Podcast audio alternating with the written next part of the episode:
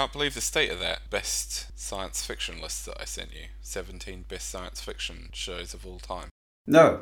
Seems like it should have probably been called the best science fiction, horror, and fantasy shows that I've watched in the last two years. Quite often, people get confused between fantasy, science fiction, and horror.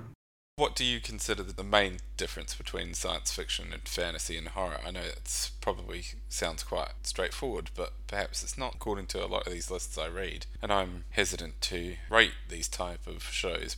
My opinion subjective to anyone else's, and whilst you and I have a fairly similar liking of the same type of science fiction, a lot of people might not. Woe betide the man who tries to rate things on the internet, but there is a big difference in some of these lists that I've seen. So, what would you say the main differences between science fiction, fantasy, and horror are? Science fiction for me is anything that is possible in the future, any concepts, any speculative events like nuclear war and the fallout after that. It has to have an anchor in reality for it to be science fiction, whether that's in the far future in space or in the near future same for me, and I think it has to definitely have some sort of grounding in science, theoretical, at least some sort of science that's possible. Yeah, for fantasy, that's a little bit more obvious. It's things that can't exist or won't exist, like dragons, magic systems. Game of Thrones being the best example. In that particular case, things like zombies in Game of Thrones are blatantly magic related, necromancer, raising them up, controlling them it's not based on any kind of science, unlike some other type of shows. What I would consider to be more horror instead of science fiction, but a lot of zombie fiction is classed as science fiction these days, but to me it's horror, fantasy. There's no real scientific basis for it, and I know there's always arguments that there is. I just think it goes well beyond the realm of science fiction. I'm sure it does. You cannot use the wave an excuse of oh it's a disease or we're all infected with it or injecting someone like the famous zombie virus. Because once your jaw muscle is deteriorated, how do you have a bite as powerful as a cheetah? For example, in The Walking Dead, you have the zombies that bite people's faces off and rip them limb from limb. They've got a degraded body. How is that even possible? Well, it's massively inconsistent as well. The way that they treat the zombies, you know, one week a water cannon will blast them apart, they're slow, shambling, they can't do anything. You stick your thumb through their head, they fall to bits, and then the next week they're tearing living human flesh apart with ease, like butter. Now I know they'll argue that some of those corpses are at varying different rates of degradation, but in that particular case, in that show, the apocalypse has been going for several years now. Yeah, that's the huge problem, isn't it? They've lost their motor skills because they're effectively brain dead. Your brain can't come back once it's dead. And on top of that, how do they even see? It's just so implausible and so unrealistic. That's what makes me think it's fantasy. Uh, pinning down horror is a little bit harder than pinning down science fiction and fantasy. Alien is science fiction, but it has a strong horror element to it. Game of Thrones has a strong horror element to it when we see some of the fights when that guy got his head popped like a melon. But then you go to thrillers like Seven, that has some big horror elements. It's a bit harder to pin down a generic horror genre. Yeah, I think you're right. Science fiction and fantasy thrillers all have a sub-genre of horror, really. I don't know if there really is a standalone horror genre. I know that it gets placed that way by, you know, movies and books. I'm not sure there really is. I think they sort of have to be a branch of something else, really, don't they? Yeah, like Stephen King's It is supernatural fantasy. Nightmare on Elm Street with uh, Freddy Krueger inside your dreams. That's all fantasy horror, isn't it? Yeah, pretty much. While we're talking about The Walking Dead, before we get on to discussing some of our list, I know who my favourite antagonist of the show is. I'm going to take a guess that yours might be perhaps the governor or Negan, knowing your personality. Negan is actually a good guy. He's what? Negan's a good guy. He's been forced into what he's been doing. The biggest bad guy on the show is Rick Grimes, Richard Grimes, serial killer in an apocalyptic world. You're going to have to explain that because I know that the fans of the show and many of our colleague uh, authors who love the show are going to dispute this fact with us if they listen to the episode. I actually agree with you. My favourite antagonist was also Richard Grimes and the Grimes gang. Why do you think that he's the biggest antagonist of The Walking Dead?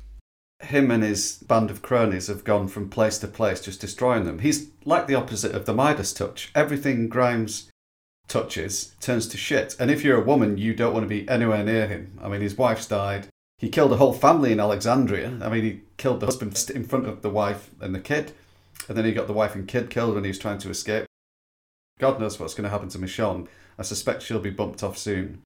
He antagonised Negan's crew. He went to that satellite station.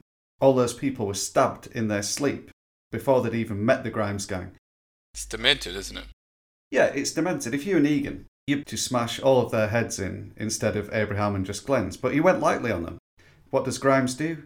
He actually only would have killed uh, Abraham as well. Glenn broke the rules. You know, he was willing to let them off with one. We'll just quickly recap his list of crimes. First of all, he met Morgan, and uh, soon after, Morgan's son died.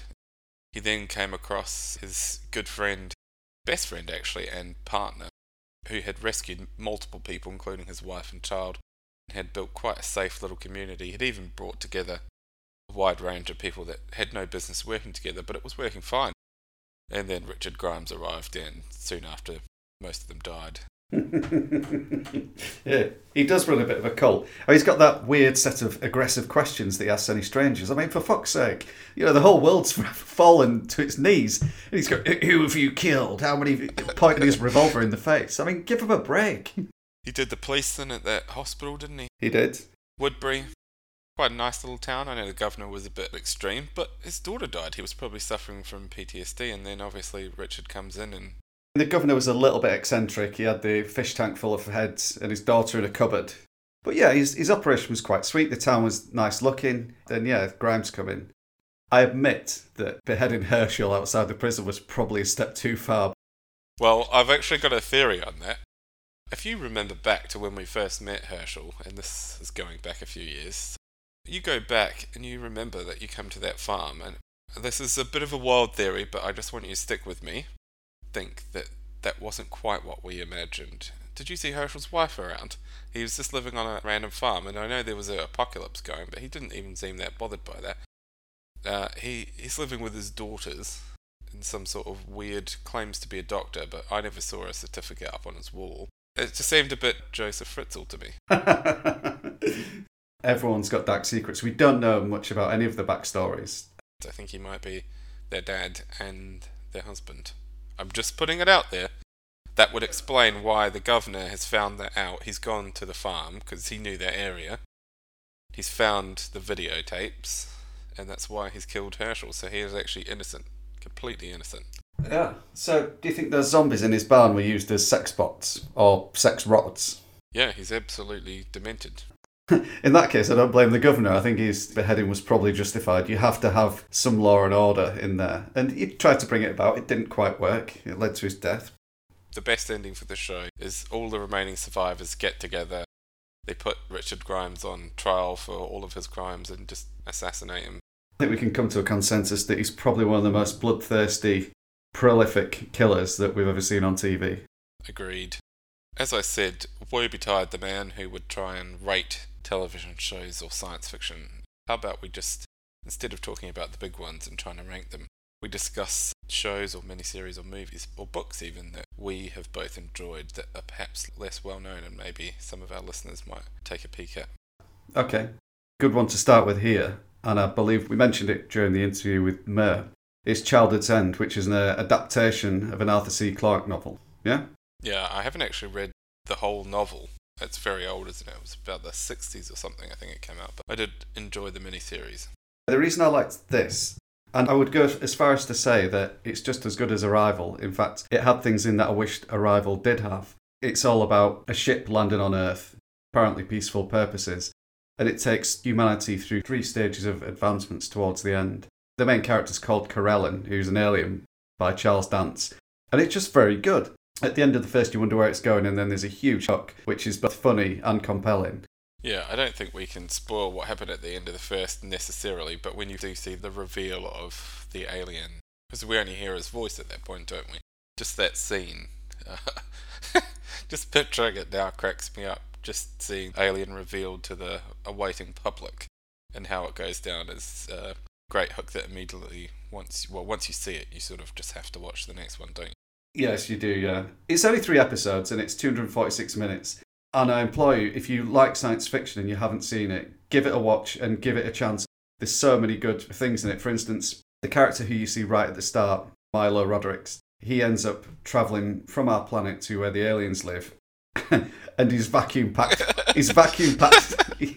he's vacuum packed on their ship next to a squid. yeah, that's how they uh, they deal with the old uh, cryo. You know, they're advanced alien race, obviously, but it's quite amusing seeing. You know, you expect some sort of cryo chambers, etc., but they're just sort of slapped in big uh, plastic bags with the air sucked out. It's like asleep. She's like perhaps like a TV dinner. it's got a good ending as well. Quite um, a bittersweet ending, I suppose. Yeah, prophetic. It's not what you would expect from Hollywood. No, it doesn't try and sugarcoat it at all, and it takes you through a full process. The aliens initially bring out about an age of enlightenment, but they're actually doing that for a reason. And there's obviously resistance to this, and somebody tries to assassinate Karellen. It's not through hindsight of what is going to happen, but they're scared for other reasons. Like I said before, it's well worth a watch. Give it a try. Yeah, and as I said, I hadn't read the whole book always sort of put me off about Arthur C. Clarke's books. He gets quite in depth with the political groups and the UN and those type of things that are always involved with his mm. characters. And that side of things doesn't really interest me. But one thing I did like that the miniseries did that was different than the, the book was the main character at the beginning, Ricky. Is a normal chap, and I think that grounds it a little bit more than being some obscure diplomat yeah, big time. It makes it more relatable. We see the normal farming guy and we can imagine what he'd be thinking in that scenario. Yeah, I think it was one of the better adaptations. Worth watching. And I've never really heard many people talk about the miniseries. I don't know how well it did, but it didn't seem to be that popular. It's a shame, really, because it is good story. If you like Alien Invasion, it has things in that I wish Arrival had. I know Arrival had that twist at the end, which I thought was more of a case of being written into a corner and then going back and editing the start, but that's just personal opinion. Yeah. Should we do a couple more? What about Wayward Pines? We both like the book and the series. Yeah, again, Wayward Pines, it was on Fox over in the UK and US. Very good on TV. I first started liking Pines when I read the book. It, I saw it charting quite well in Amazon. I was looking after a science fiction book to read when I was on holiday. Grabbed it, read it, loved it. It's about an agent who goes looking for two of his missing colleagues. He gets involved in an accident and wakes up in this town, and everything just seems a little bit off. The beer's flat. Doesn't see many people. He can't get in touch with home. I would ruin the twist if I said what it was, but no, fuck it. Basically, he's in the last town on earth. The person who set it up is David Pilcher. He's very good in the book. Slightly different in the TV, but still decent. He doesn't have some of his best lines or scenes, like when he's in his office with the model of the town and drunk wearing his black silk robe, interrogating people. yeah, he was definitely uh, a better character in the books, but he's still good in the show. I only watched the first season, I think there's been a couple. The thing that sort of struck me again with adaptations, you know, they can be hit and miss, but we talked about this before. It really did look like how Crouch described the books, which is sometimes not the case, and I think they really nailed the show and the feel. That's a testament to his writing as well, how well he painted the picture. Going back to it, David Pilcher he saw a fault in our genetics and he predicted the fall of humanity, and he built this massive lair in a cave with the cryo chambers. So, 2,000 years into the future, we woke up They've built this big town with large electric fences, and outside it's a wasteland full of creatures that have evolved from us called abbies, and they want to attack us. It's very much worth looking at because if you imagine yourself in that scenario, it's frightening. Yeah, kind of what we were talking about at the beginning. This is genre spanning. It's definitely science fiction, but it's also thriller and horror. It jumps time frames backwards and forwards, so it could be mildly confusing. But it's well worth it because once you understand exactly where everyone is and what's happened, it's quite satisfying. And I think that happens in episode four. You don't have long to wait. Yeah, and I definitely recommend people actually pick up the books as well because there is a bit extra depth. It's a bit different, and Pilcher is certainly amusing if you like a good antagonist. I've got another one I want to talk about. It's actually not out yet. It's currently in production for a TV show for Netflix. It's going to be 10 episodes. So I want to make sure everyone watches this so we can get some more of it. I know you read it. You actually recommended this one to me about a year and a half ago, I suppose it was. I really liked the first book. I haven't read any more in the series, but the first book's called Altered Carbon. Excellent book. It's hard boiled cyberpunk. And I would say it's one of the best in the genre. I would put it up there with Snow Crash. I'm not a fan of William Gibson's work. I find him overly pretentious, but I like Stephenson, and this book by Richard Morgan is just as good. The concept of you being sleeved. Was it sleeved? Yeah, sleeving. Yeah. Yeah. Do you want to explain what there is? In the far future, you can have your mind downloaded onto a little stack that can be inserted into the back of any human being. So basically, you could be transmitted around the universe because we've colonized far and wide. Yeah, that's how they sort of get around uh, intergalactic travel. You download into new bodies, and that's sort of how you travel to other worlds. I haven't read the following books, but I don't think they even have faster than light travel, do they? I think they just do it all like this. They call it a needle cast, where you're sent from one body to another. He's never actually been on Earth. He lived in, um, what do they call it? Harlan's world. Yeah, he lives in Harlan's world. He comes back to Earth for the first time and he has to solve the crime. He was like a, some sort of government agent, and then he got imprisoned and taken out of a body. Yeah, and the person who's paying him to solve the crime was the person who was actually murdered. That sounds weird until you think about the concept. He was shot in the head, so they took the. Uh, the stack and just downloaded him into a new body. He's quite rich. Some of the richer people are pretty much immortal, aren't they? Because they're constantly updating their memories to basically like a Dropbox. They don't age because they can afford to buy new clone bodies whenever they want to, so they're essentially completely immortal. the worst things in the book were the sex scenes. Yeah. I suspect Morgan hasn't touched a woman in his life after reading them. but anyway, yeah. what made it extra creepy was the fact that he went with the boss's wife, but she was a hundred years older than him. yeah. It makes you think about like what is life and what's your body and a lot of that kind of stuff. It's an interesting hook and an interesting way of looking at time travel, I suppose, to some extent, and you know, faster than light travel and colonization. Immortality. Yeah, immortality. Because he can be re-sleeved, and especially while he's on this mission, he can pretty much take risks that a normal person in these situations wouldn't, because essentially you're immortal. Got a lot of violence, and it's got a really interesting twist. I'm assuming the show is going to cover the first book. It's probably the smartest thing for them to do. I'm not sure. I don't know, but my favourite character is the AI hotel. I like the entrance to the strip club where they've got that canical octopus above the door that frisks people before they go in. And obviously, as you mentioned before, because Kovacs can technically get re-sleeved, he just goes in there, guns blazing, no messing around. He's uber violent. It is really compelling book. It's worth a read. Yeah, so we've covered those off, and I think we uh, we took a bit of a shot at The Walking Dead, which is probably going to get us some angry private messages on Facebook later. Some of our friends. Yeah. We're not going to rate our favourite top 10 or top 5 sci fi shows, but should we pick our worst piece of science fiction film ever made? Yeah. Should we count down from 3, 2, 1 and see if we're on the same mindset? Because I've got a feeling we might be. 3, 2, 1. The, host. it's the biggest piece of shit that has ever existed on the screen.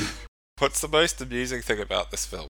Is we both 100% felt that way. We both watched it completely independently at different points in our lives. It wasn't a recommendation, it wasn't, hey, you should see this. You know, Darren and I watch a lot of the same stuff. If we see something we like, read something we like, we tell each other but we both watched this. and not only did we both independently watch this film, we both watched it in its entirety at some point. I'm trying to figure out how I sat through over two hours of this crap. I, I reckon I was either stunned at how bad it was, or it was a case of it was so bad it was good. You laugh at moments that aren't supposed to be funny because they're so cringy. In theory, I would suggest it's not aimed at us. It is supposedly science fiction, but I think this is sort of crossing the barrier into utter sh- uh, urban it, fantasy. I yeah, guess just, yeah, utter yeah, it's just crossed the barrier into utter horse shit.